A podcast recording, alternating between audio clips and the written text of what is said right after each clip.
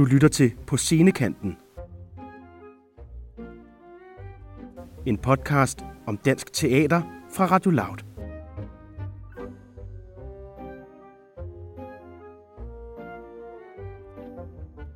Din vært, Karen Dick. Velkommen til På Scenekanten, Lauts program om scenekunst. I programmet der forsøger vi at blive klogere på, hvordan samfundsdebatten og de ting, der rører sig omkring os, kommer til udtryk i teater, performance, dans og alt det andet, der foregår rundt på landets små og store scener. Jeg hedder Karen Dick, jeg er journalist og dramatiker, og jeg er jeres vært her på programmet. I dag der taler jeg med Liv Helm, der er instruktør og netop udnævnt til kunstnerisk leder på Husets Teater, og med Sager Nociana, der også er instruktør og netop udnævnt til direktør for Teatergruppe. I er jo begge to øh, forholdsvis unge, og øh, for et par år siden, der blev Anna Malser i en alder af 27 Danmarks yngste teaterdirektør på Mungo Park i Birkerød. Hvad bidrager det med, at vi får nogle nye og yngre ansigter ind i ledelsen på de danske teaterliv? Altså på et eller andet tidspunkt, så, så, så skal vores generation jo overtage de her institutioner, øh, der findes i landskabet. Øhm, jeg tror egentlig mere, jeg gør mig tanker om, at vores generation, altså nu sakkerne er omkring 35, tror jeg nok begge to. Yes. Øhm, og jeg, jeg tænker egentlig, at, at folk i vores generation og yngre aldrig kommer til at overtage nogle, nogle institutioner, som er i vækst. Altså vi vokset op i en tid, hvor, øhm, hvor offentlige institutioner har været udsat for nedskæringer. Hele tiden har skulle spare 2% om året, øh, og hele tiden på en eller anden måde har skulle bevise deres værd, specielt når man er en kunstinstitution. Altså hele tiden skulle argumentere for, hvorfor man er der. Øhm, og det synes jeg er en, det synes jeg er en stor opgave. Altså det ser jeg lidt som sådan et stort bjerg at skulle bestige. Mm. At, at, øh, at, skulle gå, at, at skulle ind og argumentere og, og ligesom be, bevise sit værd og skabe nogle gode arbejdsvilkår og nogle, en, en god sådan øh, en god grobund for, at der kan blive skabt øh, fantastisk scenekunst i fremtiden. Og det synes jeg, en, jeg synes, der ligger en stor opgave for os som generation, at, øh, at skulle løfte det. Hvad siger du, Sagan? Ja, Du sidder og nikker. meget enig. Jeg synes, du har så, så rigtigt sagt. Øhm, og så tror jeg også bare, at, at rent sådan øhm, kunstnerisk måske, så tror jeg både mig og Liv øhm, også kommer fra den her kunstnergeneration, som Anna må også gør. Altså, vi har jo næsten alle sammen nået at gå på skole sammen, bare på hver vores årgang. Øhm, og der er jo også sket et stort paradigmeskift på skolerne, som kunstnerisk også affødt en, en ny måde at lave teater på. Eller nu siger jeg ny, altså det er jo, det er jo ligesom et pendul, det er blevet lavet før, og så bliver det lavet igen i vores tid. Men i hvert fald virkelig mere, altså at tænke tingene meget sådan tværfaglige, og, øhm, og ligesom tænke teater som ikke kun et, et, et, et taleteater, eller et, et meget sådan øhm, en-til-en teater, men at man inviterer en masse forskellige grupper ind. Øh, man kigger på en masse strømninger, der findes i verden, og måske ikke mindst, at man også kigger på de værker, man laver, som værker, der står som, som udsagn. Altså, at man også er bevidst om, hvad fortæller det, at vi bruger det cast, vi har, at vi laver den her tekst, som vi gør. Så man også kigger på det sådan, som et, jeg vil næsten ikke bruge ordet produkt, men mere sådan et udsagn på scenen. Så det tror jeg også, måske vi alle, alle sammen er farvet af.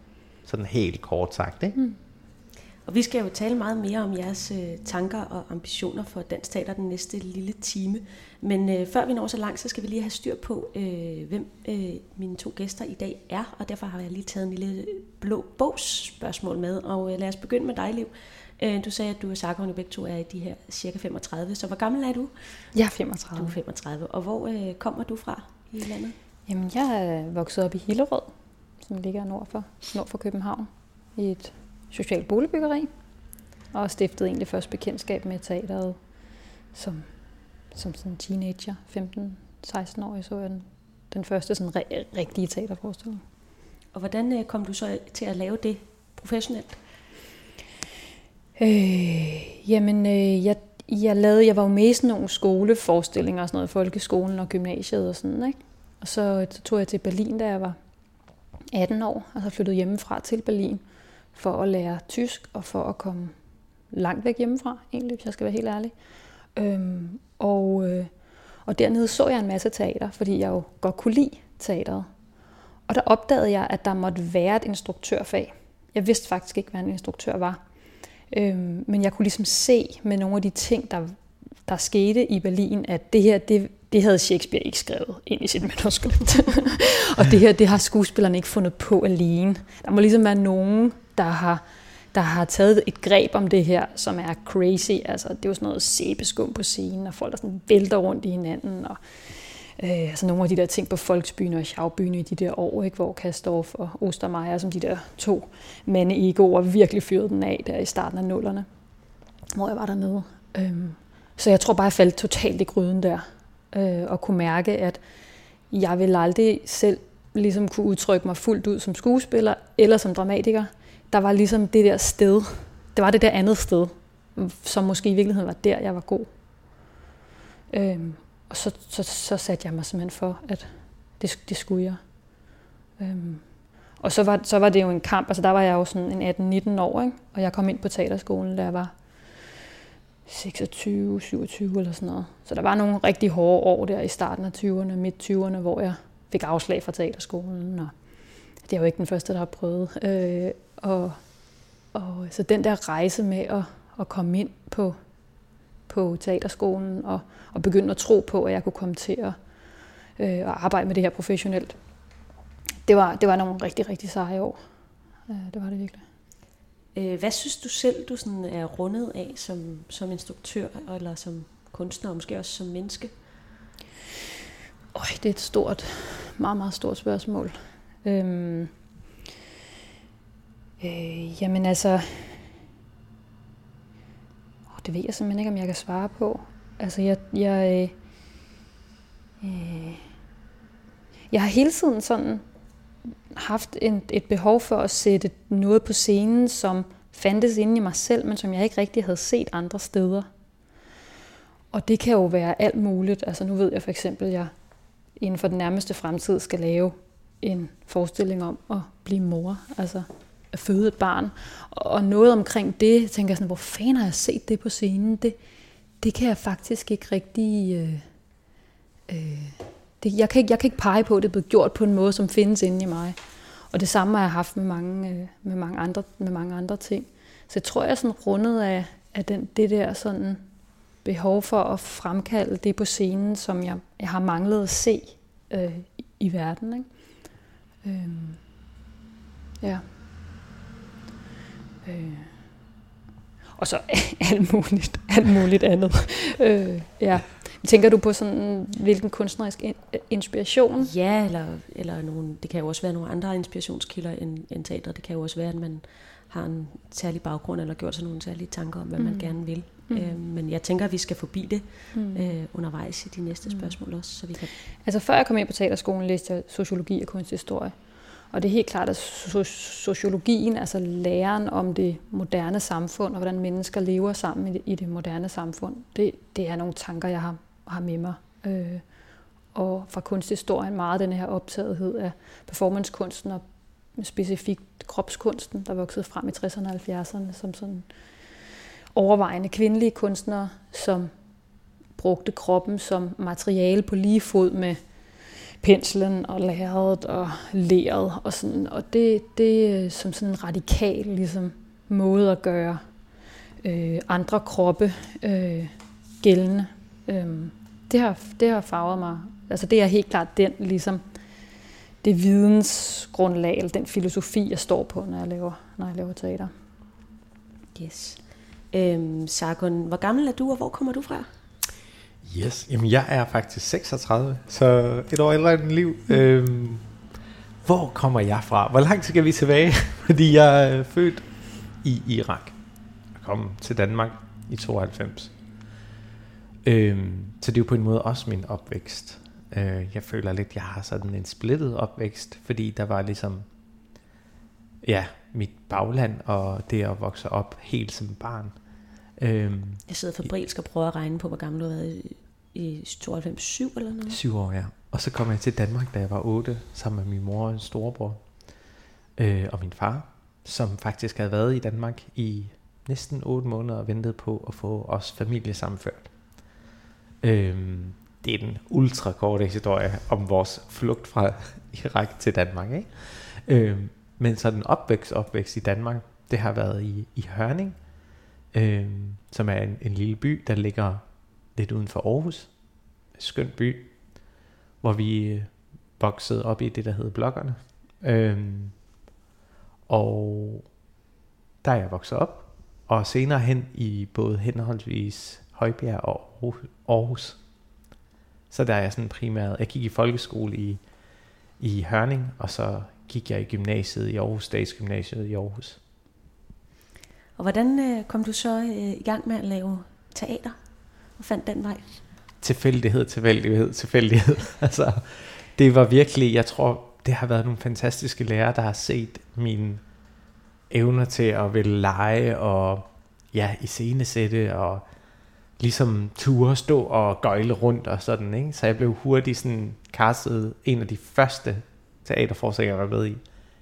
Det var øh, en biografi om Elvis Presley, som vi lavede i sådan noget 6. klasse eller sådan noget. Hvilket var virkelig sådan øh, sejt. Altså, der fik jeg lov til at spille Elvis Presley. Og det blev jeg bare udpeget som, fordi jeg tror, jeg var den, der turde stå og act like a fool. Øhm, og så fik jeg ligesom en flair for det, og så var der de her sådan helt klassiske øh, opsætninger på, på højbeskolen, hvor jeg gik, hvor der var sådan noget grease og herre og sådan noget. Så kom jeg lidt med i det.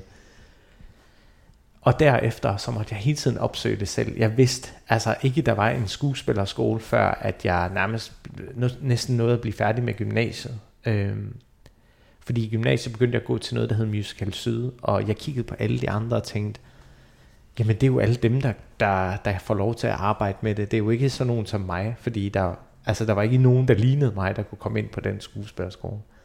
Det var først efter, jeg, jeg gik på Rødkilde Teaterhøjskole, at det gik op for mig, gud, det er faktisk en levevej, det er ikke bare underholdning. Og så startede et tredje kapitel, som jeg også lige gør meget kort, men hvor jeg søgte op på skuespillerskolen, det brugte jeg fire år, fordi jeg var overvist om, at jeg skulle være skuespiller. Øhm, og jeg kom ind efter fjerde år og gik på skuespillerskolen, og først derefter åbnede min interesse for instruktion sig. Så det var faktisk på skuespillerskolen, at jeg mærkede den der instruktionslyst. Så jeg siger tit, at fire år på skuespillerskolen har gjort mig til en instruktør. det er jo også en lidt, øh, en lidt, nok ikke den første skuespiller, der er blevet instruktør, men, men Nej, det den vej. vi er ja. mange efterhånden. Hvad, øh, hvad synes du selv, at du så er rundet af som, som instruktør og som Ja, godt spørgsmål. Altså, jeg tror, grunden til, at vi begge to har det svært ved at svare på, det er, at der er det der med, den der kerne, man har med sig, som det filter, man ser verden igennem, som man er interesseret i, og, og som man brænder for. Men så er der også sådan et drive, når man er instruktør, at man også altid søger mod det ubekendte. Altså det, man ikke ved. Det, som man måske ikke forstår. Det, som man tvivler på. Øhm, og det kan jeg jo se på på liv og de værker, hun laver, at det er også det, hun afsøger, både samfundsmæssigt og, og sådan helt som menneske. Ikke? Øhm, blandt andet den her forestilling om, om incel-gruppen, altså, mm. øhm, som du laver. Men, men jeg tror, noget, der ligesom går igen, er hele den her identitetsopløsning, øh, som jeg er meget sådan inspireret af. Det her med, fordi jeg selv har været et barn, der har haft mange identiteter kvæg af at først være en, en virkelighed i Irak, og så en ny virkelighed i Danmark. Øh, nyt sprog, altså den omskiftelighed, den ligesom flydenhed, der ligesom findes i det. Øh, når jeg tænker tilbage, så er det meget sådan det, jeg har været optaget af, og det der med at være et odd match, altså hvad det her skæve, øh, det der skæve eksistens i livet, der prøver at ligesom matche noget, og nogle gange sådan gå ind i det og slå sig virkelig hårdt, og en gang imellem også virkelig sådan øhm, øh, forandre det skæve på en eller anden måde. Så derfor er det tit sådan eksistensberetninger, jeg ligesom sådan laver i forskellige former, som instruktør i hvert fald. Du lytter til På Scenekanten på Loud. Jeg hedder Karen Dick, og jeg er jeres vært, og i dag der taler jeg med Liv Helm og Sako Nushana, der begge har fået et nyt job som henholdsvis kunstnerisk leder på Husets Teater og som direktør på Teatergruppe. Og Liv, det er jo dig, der er blevet kunstnerisk leder på Husets Teater. Hvad er det for et job, du har fået der? Jamen altså, jeg har jo ansvar for det øh, repertoire, det program, der er på Husets Teater fra, fra nu af. Ikke? Øhm, det er sådan det helt øh, formelle. Så har jeg jo fået et drømmejob. Altså, yeah. Ja, øh, det her, det, det har jeg gerne vil længe. Og, øh, og Huset Teater har sådan en særlig plads i mit hjerte, fordi jeg lavede en af mine første forestillinger der, da jeg blev færdig på teaterskolen, som hedder Og nu verden. Øh, og så har jeg faktisk været på teateret cirka en gang om året de sidste fem, fem år, hvor jeg har været uddannet. Ikke? Øhm, så, øh, så jeg har sådan, jeg synes virkelig, at jeg har forløst øh, noget af nogle af mine bedste idéer på Husets Teater, og nu har jeg mulighed for at skabe, en, skabe et sted, hvor andre øh, scenekunstnere øh, kan gøre det samme. Fordi det, der er med Husets Teater, og, og også Grob, er jo, at det er jo nogle størrelser teatre, som de, de er små, de har ikke så mange penge, men til gengæld så har de en, en høj kunstnerisk frihed og en risikovillighed, fordi vi ikke er på samme måde bliver slået oven i hovedet med, hvor mange publikummer vi skal ind. Og, altså, vi skal ikke ligesom dække alt fra familieforestillinger til ny dramatik eller sådan noget. Vi kan ligesom øh, vi kan lægge en, vi kan lægge en kunstnerisk linje og give folk kunstnerisk øh, frihed. Øh, så det er totalt et, totalt et drømme, drømmejob. Hvordan, øh, hvordan ender man i sådan et øh, drømmejob? Hvad er vejen til det? Mm, jamen, man, man skal jo have lyst til, til ledelsesdelen. Øh, det tror jeg er, er vigtigt. Øh, så, så det er vel ambitionen først og, først og fremmest. Øh, der er jo forskel på at være instruktør og være teaterchef. Øh, så det er jo først og fremmest at gøre sig klart, om man ligesom har lyst til det. Øhm, og dernæst, så må man jo, så må man jo gå efter, gå efter bolden og se, om man får den. Og Sagan, du er jo så blevet øh, direktør. Jeg går fra, at det er, altså i virkeligheden ligner stilling meget, hedder bare lidt noget andet. Eller, øh, ja. eller hvordan er det? Hvad er jo. det for en stilling, du har fået der? Jamen, det er jo som direktør eller teaterchef på, på Grob, ja.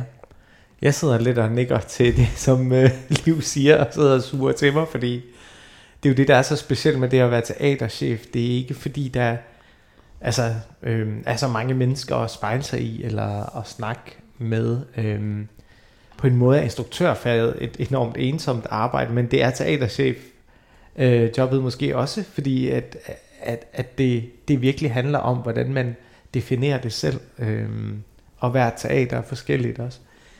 Men ja, det, øh, jeg kan bare genkende øh, til det, som, som Liv siger, og måske tilføje det her med, at, at begge vores teatre er også forankret i nogle bydele, altså henholdsvis Vesterbro og, og Nørrebro, som er sådan nogle øh, vitale, virkelig sådan også kulturelle og øh, energiske bydele, hvor der sker rigtig meget, hvor der mange forskellige samfundsklasser også bor i samme bydel. Og vores teater har måske en større mulighed for ligesom at være lidt mere i synk med det, der foregår lige uden for dørtrinnet af det teater, man, man driver. Og det er, noget i hvert fald, som jeg gerne vil dyrke øhm, og åbne op for, altså især på Nørrebro, hvor, hvor der, der findes så mange forskellige øh, etniciteter, og der findes så mange, øh, så, så stort et clash mellem alle mulige forskellige øh, diversiteter, ikke kun i etnicitet, men også ung og gammel, øh, studerende og arbejdende, øh, ja, ung, gammel, rig, fattig. Mm. Det vil jeg nemlig gerne spørge om, hvorfor du gerne vil være teaterdirektør, og måske netop lige på grup. Jamen det vil jeg faktisk netop af den grund. Øh, jeg har altid måske savnet en større diversitet i teatrene, og også i kvæg af, hvad jeg kommer af, så har jeg altid følt, at jeg var den ene kvote, der blev opfyldt, når jeg ligesom gik ind på et teater. Øhm, og har altid været sådan nysgerrig på at åbne det mere op. Ikke kun sådan for at skabe en større repræsentation, hvilket jeg synes er vigtigt, Men, men også fordi jeg oplever faktisk, at der er en masse mennesker og nogle grupper, som har nogle virkelig stærke stemmer, som tit bliver, øh, som man kan se og høre i litteraturen og i kunsten, og hvor jeg oplever lidt, at i teateret har der manglet nogle af de stemmer, og det er lidt de skodder, jeg gerne vil åbne op for. Og det synes jeg bare sådan, Nørrebro var et højpår for, eller sådan. Øhm, og så kan jeg også godt lide, hvad Nørrebro øh, står for. Det er sådan en meget intim scene, som ligger i baggården. Øh, der er en masse forskellige mennesker, der kommer forbi. Og jeg tror, det minder mig lidt om den min indgang til, til teateret selv, at, at hvis ikke nogen havde ligesom viftet med et teaterkortet, så havde jeg måske ikke selv gået den vej. Så det kunne være, at man kunne lokke nogle helt andre publikummer ind i teateret også. Det var nemlig mit næste spørgsmål, altså når du taler om repræsentation på scenen, og at fortælle nogle andre historier på scenen, handler det så også om at øh, åbne teatret for nogle andre øh, end, end, hvad skal man sige, det klassiske politikken plus øh, teater publikumssegment? Ja, det synes jeg, det gør. Og i virkeligheden også måske også at sige, at der er plads til alle, og man godt kan være i samme rum, og vi kan feede af hinanden, vi kan lære noget af hinanden. Øhm, og jeg håber virkelig også, at den repræsentation gør, at, at de stemmer kommer ind, fordi vi mangler også de stemmer for at nuancere debatten, og for at skabe et andet billede af, øh, hvem vi, øh, altså hvem de forskellige minoriteter er, alt fra grønlændere til, til indvandrere, altså man kan jo bare høre, at, at, at de ord, de afføder jo en masse billeder i vores øh, sind øh, og vores vores forståelse af andre etniciteter. Og jeg tror bare, at, at teateret kan være en platform, hvor man kan ligesom vise forskellige nuancerede sider. Det er sådan the storytelling of it, men den anden del er også måske også bare at, at sige, at der er en kulturel kapital i de her mennesker. Og at den repræsentation også kan være, at der findes nogle historier, som ikke har noget med diversitet eller etnicitetspolitik, men som bare er, at der findes sindssygt mange dygtige mennesker, som, som kan få en, en, en stemme og en platform. Og det er altså værende både hvid, mørk, brun, POC, øh, altså så der er, det er egentlig bare for at sige, det som Nørrebro repræsenterer, er den her smeltedil af alle mulige forskellige mennesker. Og det synes jeg bare er en spændende synergi, hvis man kunne give det en platform på råb. Øh, Liv, hvorfor, øh, hvorfor vil du gerne være kunstnerisk leder af Husets Teater? Husets Teater øh, har en utrolig stærk kunstnerisk profil.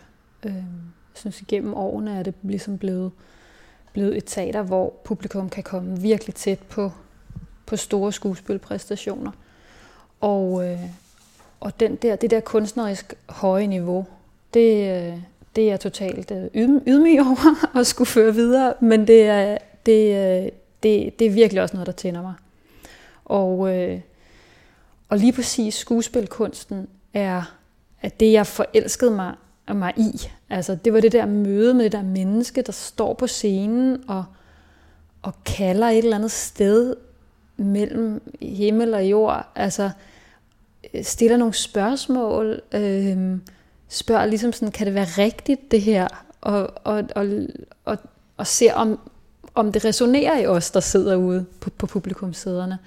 Så jeg har næsten sådan en, Altså, og igen, jeg fortalte jo før, at jeg opdagede teater, da jeg var teenager, og, og for mig var det faktisk lidt en religiøs vækkelse, altså fordi jeg er ikke religiøs, jeg har ikke nogen Gud, men jeg, jeg oplevede virkelig teateret som sådan, Nå, her er mit tempel, altså jeg kan gå herind og, og, øh, og, og møde min egen menneskelighed, og forstå noget om det samfund, jeg lever i, og, men også sådan noget, mere, noget større end bare det samfund, jeg lever i, men en eller anden følelse af, at det her, det har mennesker, det her, det har mennesker tumlet med, de her følelser og dilemmaer har mennesker tumlet med sådan, igennem alle tider.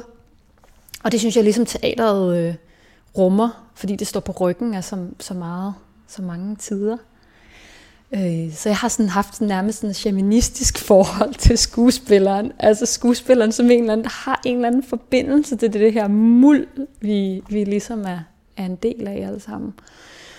Og det, altså hvis der er noget sted, hvor den der shaman arbejder, så er det, så er det på husets, husets teater. Øh, det, det, den der skuespil, skuespilleren, som står står over teksten og står over øh, konceptet. Øh, det, det kan jeg ret godt lide.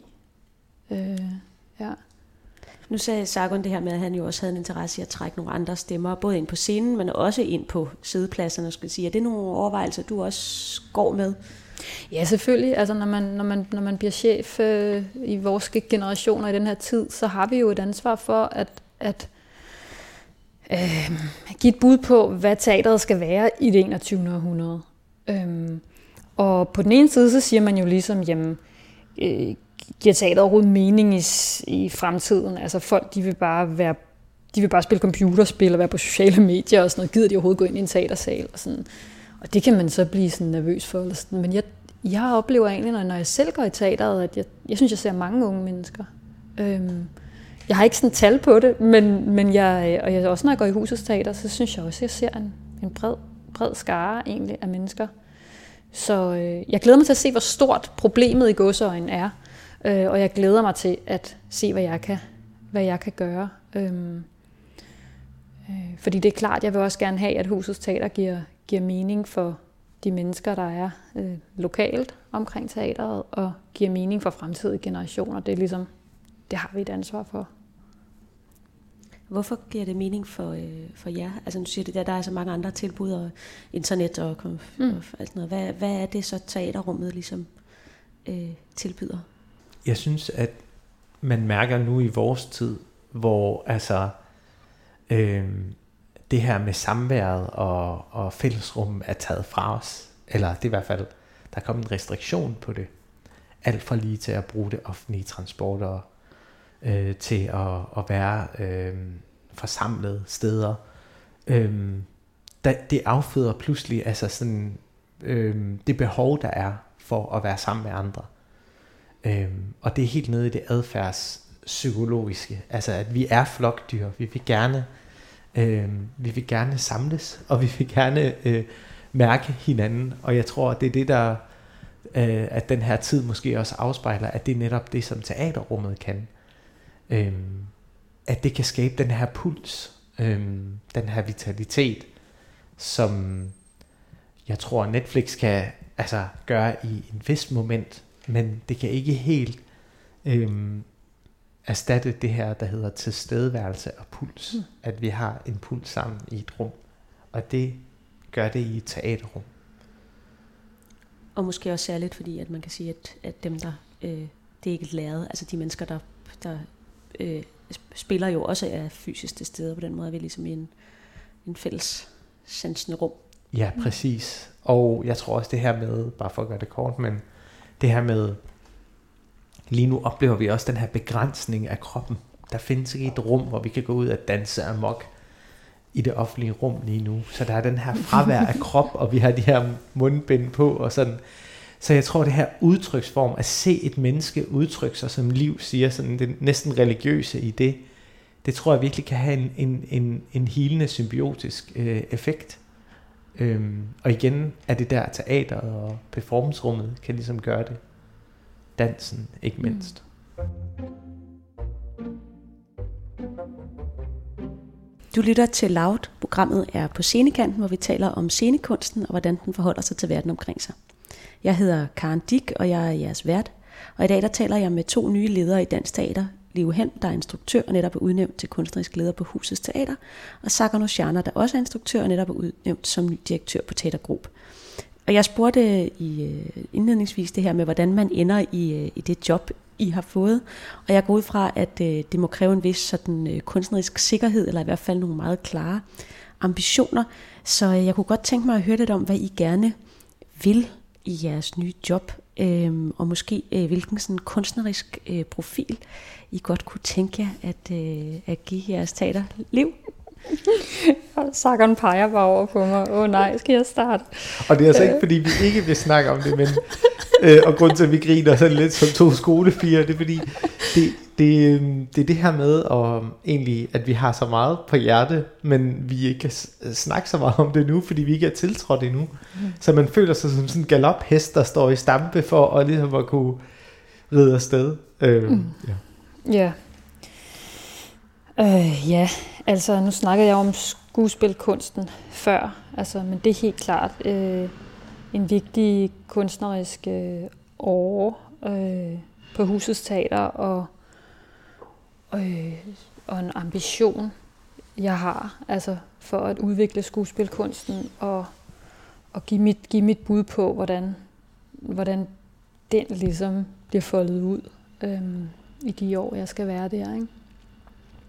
Øh, så øh, altså, ja, jeg kommer jo ikke til at sidde og sige her, hvad vi spiller i, næste sæson, selvom jeg, jeg ved ret meget om det. Øh, det må vi snakke om i et, i et andet program.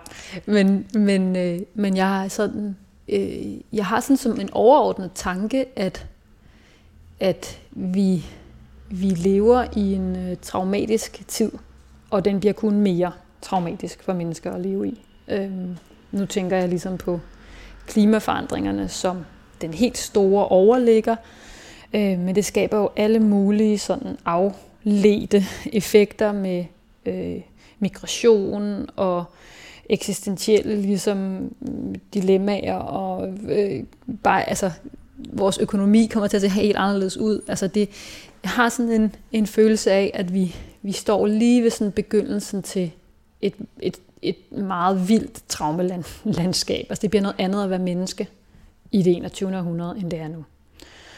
Og, øh, og der ser jeg sådan teateret som et sted, som de Sackern snakkede om før, med det der, den der tilstedeværelse, den der, og det er det, jeg kalder, at man går i teateret og møder sin egen menneskelighed.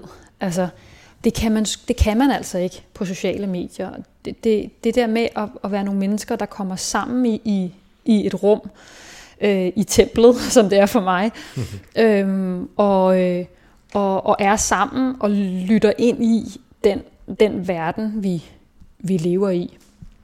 Øhm, så det er, sådan, det er det helt sådan overordnet. Altså jeg kigger ligesom igennem den, den linse på de forestillinger, jeg gerne vil præsentere på, på Husets Teater, at de skal på en eller anden måde øh, have en oprigtighed, en ærlighed, en eller anden forankring i, at, at, øh, at vil møde mennesker i de her kriser, som vi står overfor. Og det er ikke sådan, at vi skal lave forestillinger, der kun handler om klimaforandringer, eller være meget sådan tematisk stukket ud. Nu laver vi en forestilling om øh, migration, nu laver vi en forestilling om klimaforandringer. Tværtimod, altså det er meget mere... Øh, øh, jeg har ikke brug for at lave nogle temaforestillinger som sådan. Øh, men, men, men hele tiden arbejde med sådan en, det der meget oprigtige, nærværende møde mellem mennesker i det der rum der. Fordi vi får brug for hinanden. Vi får brug for at danne fællesskaber på alle mulige måder, for at mentalt at kunne overskue øh, den verden, vi, vi, øh, vi kommer til at leve i i fremtiden. Det er virkelig overordnet. Det er totalt gratis at sidde og sige. Jeg synes, det var så skarpt. Amen to that. Det, det rum vil jeg gerne komme og besøge. Ja. Hvad er det så for et rum, vi skal besøge hos dig? Jo, nu skal du høre. øhm, Jamen, øhm, jeg tror, at Grob... Øhm, altså, jeg har tit brugt den her sætning, der hedder, at vi, vi prøver at skabe det lokale og det globale i et og samme rum. Øhm, og med det mener jeg, at jeg tror, at jeg kommer til at være meget øhm, nysgerrig på det lokale miljø. Alt fra, hvordan byen er rundt omkring, altså de sites, der findes i byen, og måske bruge dem. Men også de borgere og de mennesker, der er, deres stemmer, deres historier, deres fortællinger og prøve ligesom at trække det mere ind i teater, øhm, i hvert fald fra det lokale del. Så synes jeg også, der er noget spændende i faktisk, især nu hvor vi oplever, at vi ikke har den der kontakt med, med omverdenen og verden udenfor, men at lave det her internationale møde, det globale, altså trække nogle kunstnere fra udlandet ind i samarbejde med nogle af aktører fra Danmark, og se hvilken synergi der ligesom kommer til at blive skabt. Så har Grob jo haft det her med den nye dramatik som, som ligesom deres galionsfigur og, og, og det som, som vi ligesom øhm, ja, producerer på teateret. Og på en måde vil det blive ved med at være det, men jeg kunne også godt tænke mig at udfordre den nye dramatik og kigge på måder at skabe dramatik på.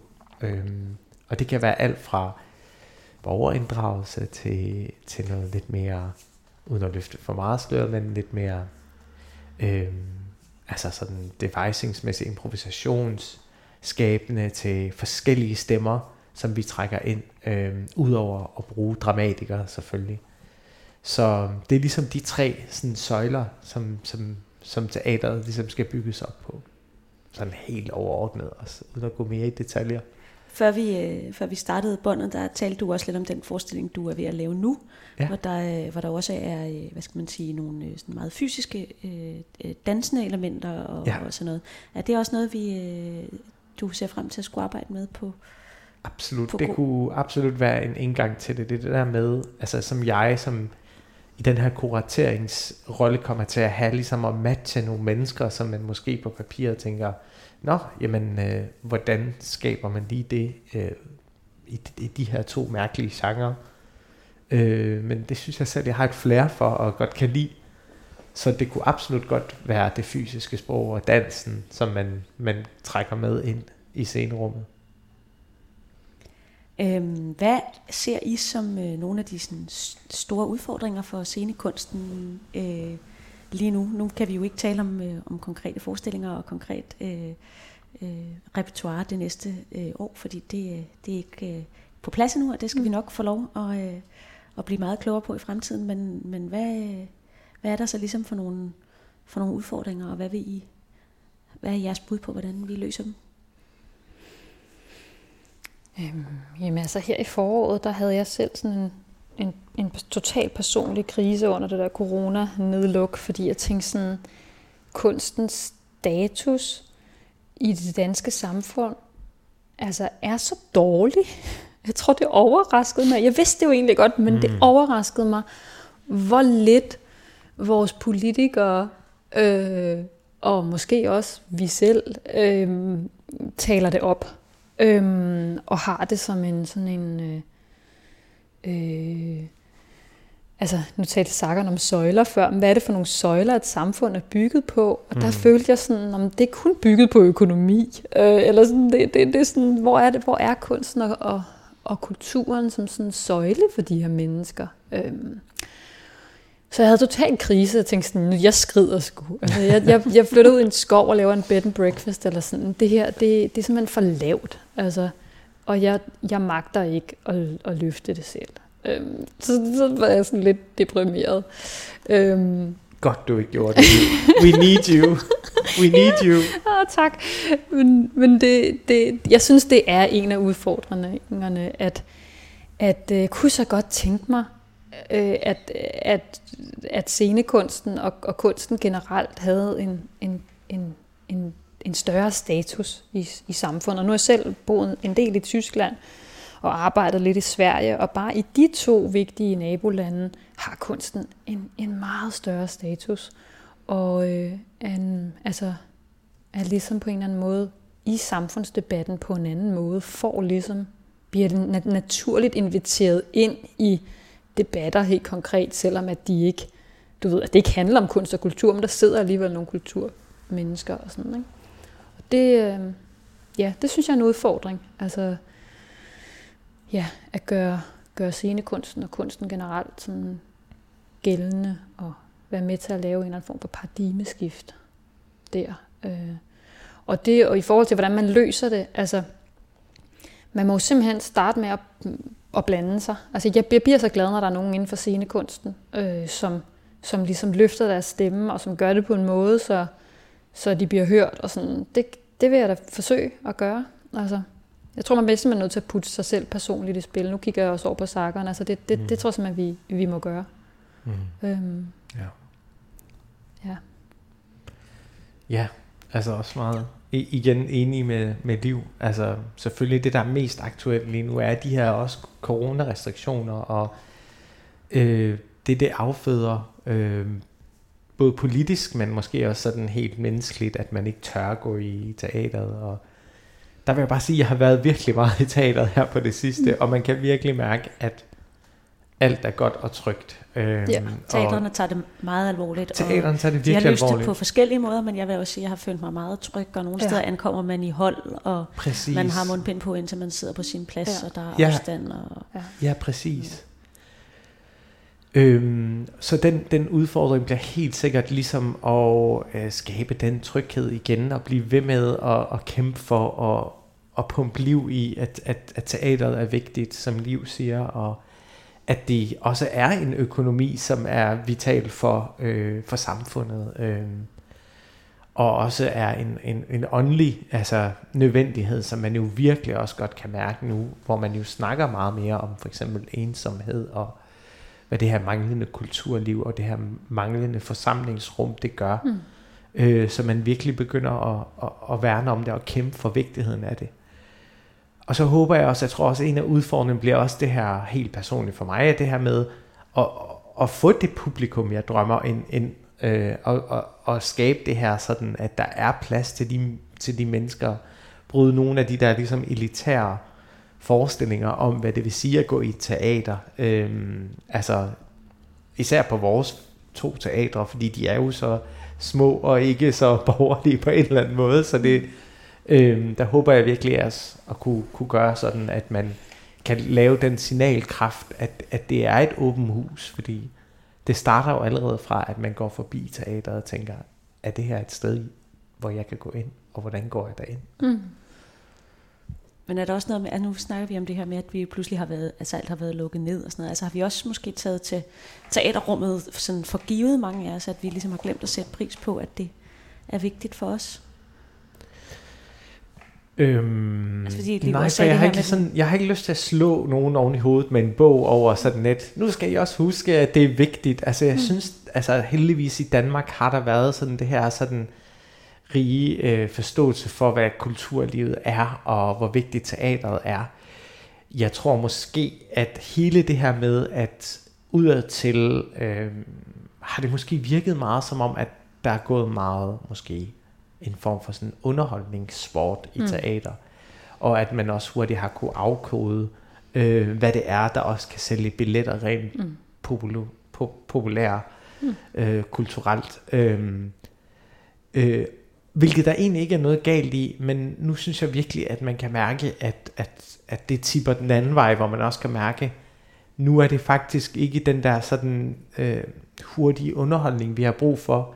Det er faktisk et refleksionsrum, mm. og, et, og et sted, hvor man kan gå ind og mærke den dybde, og den alvor, man ligesom går i, sådan at teateret kan blive en form for eskapisme, men også ind i noget, der kan rumme ens sådan grundtilstand lige nu som er det her chok eller traume, du snakkede om. Chok i at være til i en verden, fordi vi er jo ikke forbi det her punkt. Der er stadig en pandemi i gang.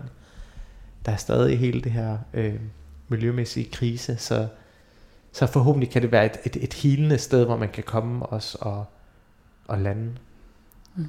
Altså jeg tænker også på lige, fordi du sagde det der med, at man havde en følelse af, at det, at, at det ikke talte nogen steder, fordi det kun var økonomi, der talte, men vel også, at, sted, at man har fået den der oplevelse af, at, at øh, kultur og kunst i høj grad er sådan, hvad skal vi kalde det, flødeskum oven på, øh, mm. på rugbrødet, eller sådan, men at, mm. at vi også skal gøre en indsats for at få gjort det til, om ikke rugbrød, så i hvert fald øh, øh, altså noget, vi har, mm. Der har en, en, øh, en anden værdi end blot at være et mm. øh, underholdningsrum. Mm. Ja, ja. Jamen, jeg var totalt enig i det, Sagan siger øh, omkring refleksionsrummet. Og, øh, men der er jo, altså man skal jo huske på, at, at teateret i Danmark har jo altid, altså har jo traditionelt været altså underholdning for kongen. Altså, vi har jo ligesom, vi har skulle ligesom spille komedie for, for kongerne, ikke? Mm. Og, øh, og, og der har det ligesom, der har projektet i andre lande været mere sådan et dannelsesprojekt, altså teateret som en forankring af, sådan, hvordan, hvordan, hvordan bliver du et menneske i verden? Jamen det gør du også ved at se teater og læse bøger og så videre. Ikke? Øhm, så det er altså, vi er simpelthen bare rundet af noget andet. Øhm, og det, øh, det har også sin fede ting. Altså vi er pisse gode til, til komik. Mm. Øh, og underholdning. Og underholdning. Altså, altså, og ja. det, er, er, det er det jo også. Ja. Men, men der, der, jeg tror, jeg tror at øh, Sakkerne og jeg og, og, altså, kan være med til at ja, det, det er jo et stort projekt at give sig selv, men, men jeg, har, jeg har den samme fornemmelse af, at, at, at teateret kan, kan indtage en anden um, position. Ja. Mm. Ja, og nu øh, er det jo sådan, at du, skal, du er nødt til at gå, så jeg tror, jeg vil sige uh, tak til dig nu, hvor vi lige har en, uh, mm. en naturlig pause, og så lige uh, stoppe optagelsen og lige få sendt dig ud af døren, og så kan Sakman og jeg lige gøre det færdigt bagefter. Det er bare så fint. Tak fordi jeg måtte være med. Tak fordi du havde lyst.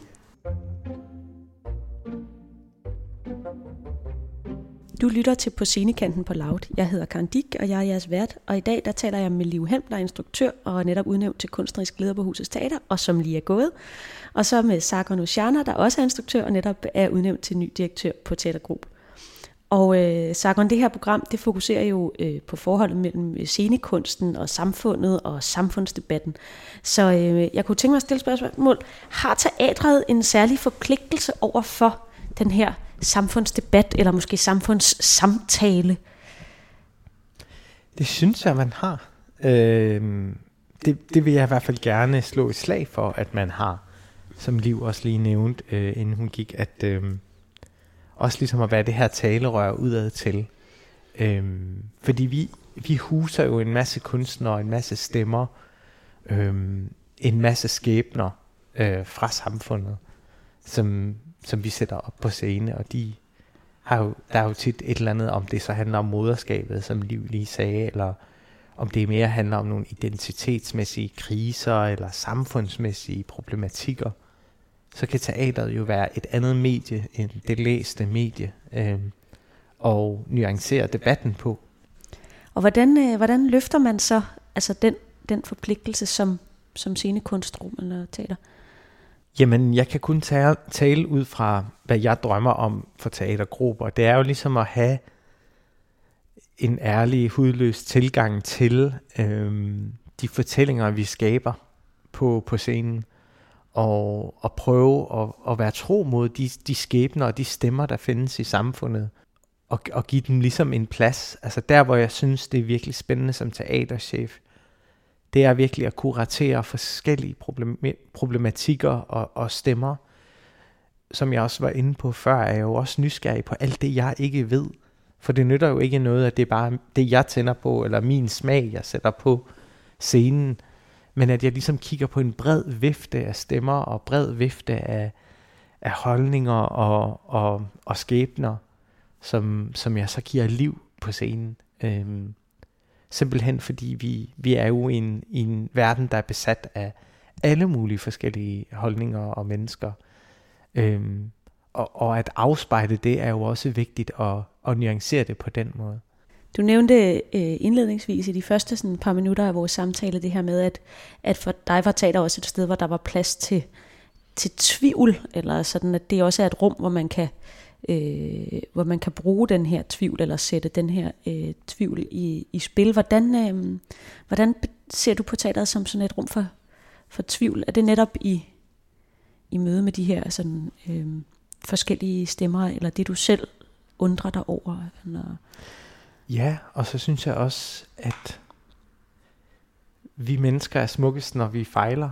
Og der, hvor vi vakler, og der, hvor vi er skrøbelige, og der, hvor vi falder, det er tit der, at vi i vores liv, når alt tabes på gulvet, at vi opnår en eller anden form for erkendelse, eller et overblik.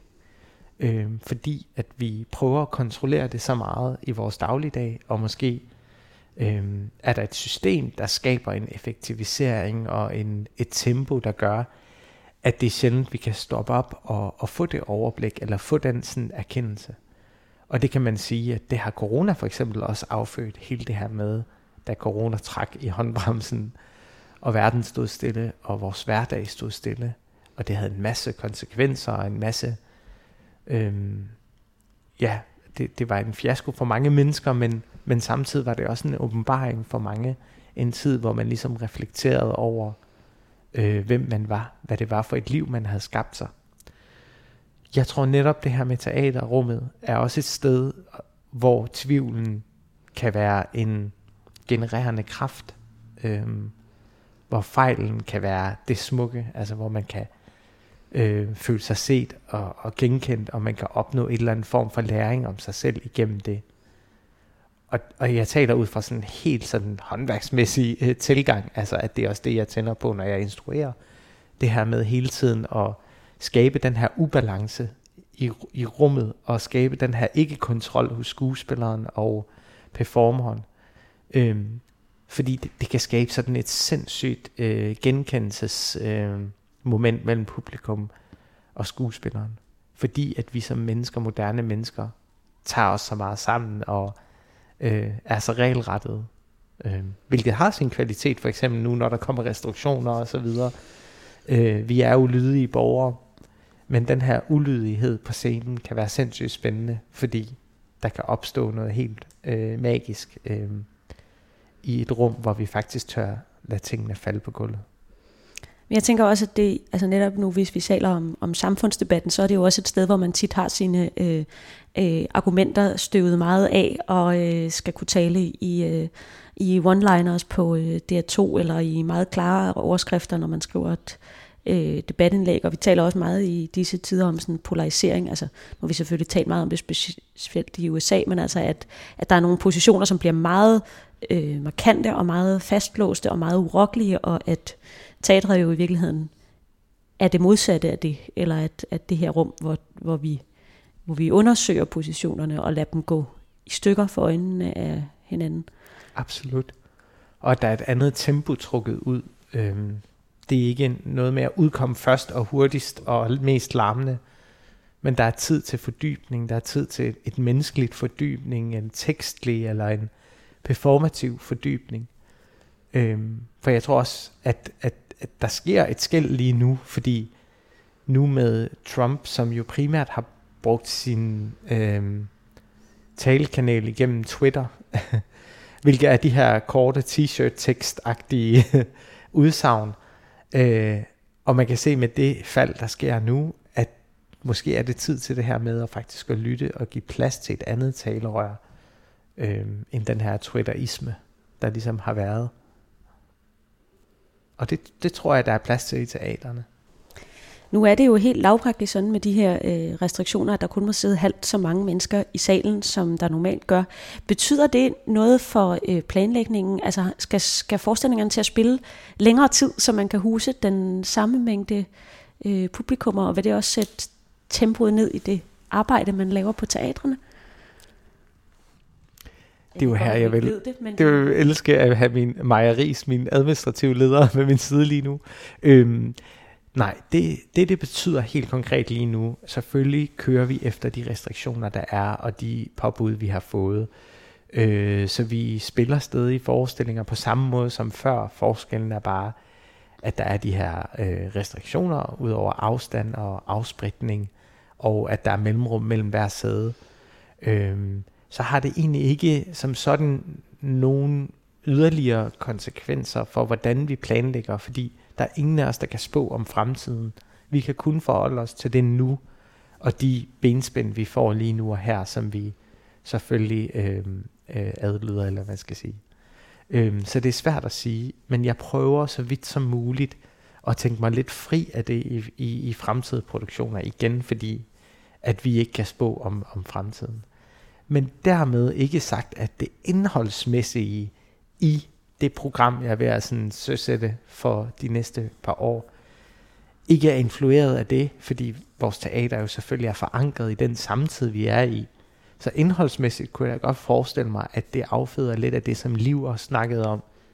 Hvad bliver vi for et folkefærd, efter at have været igennem det her traume, kollektiv traume?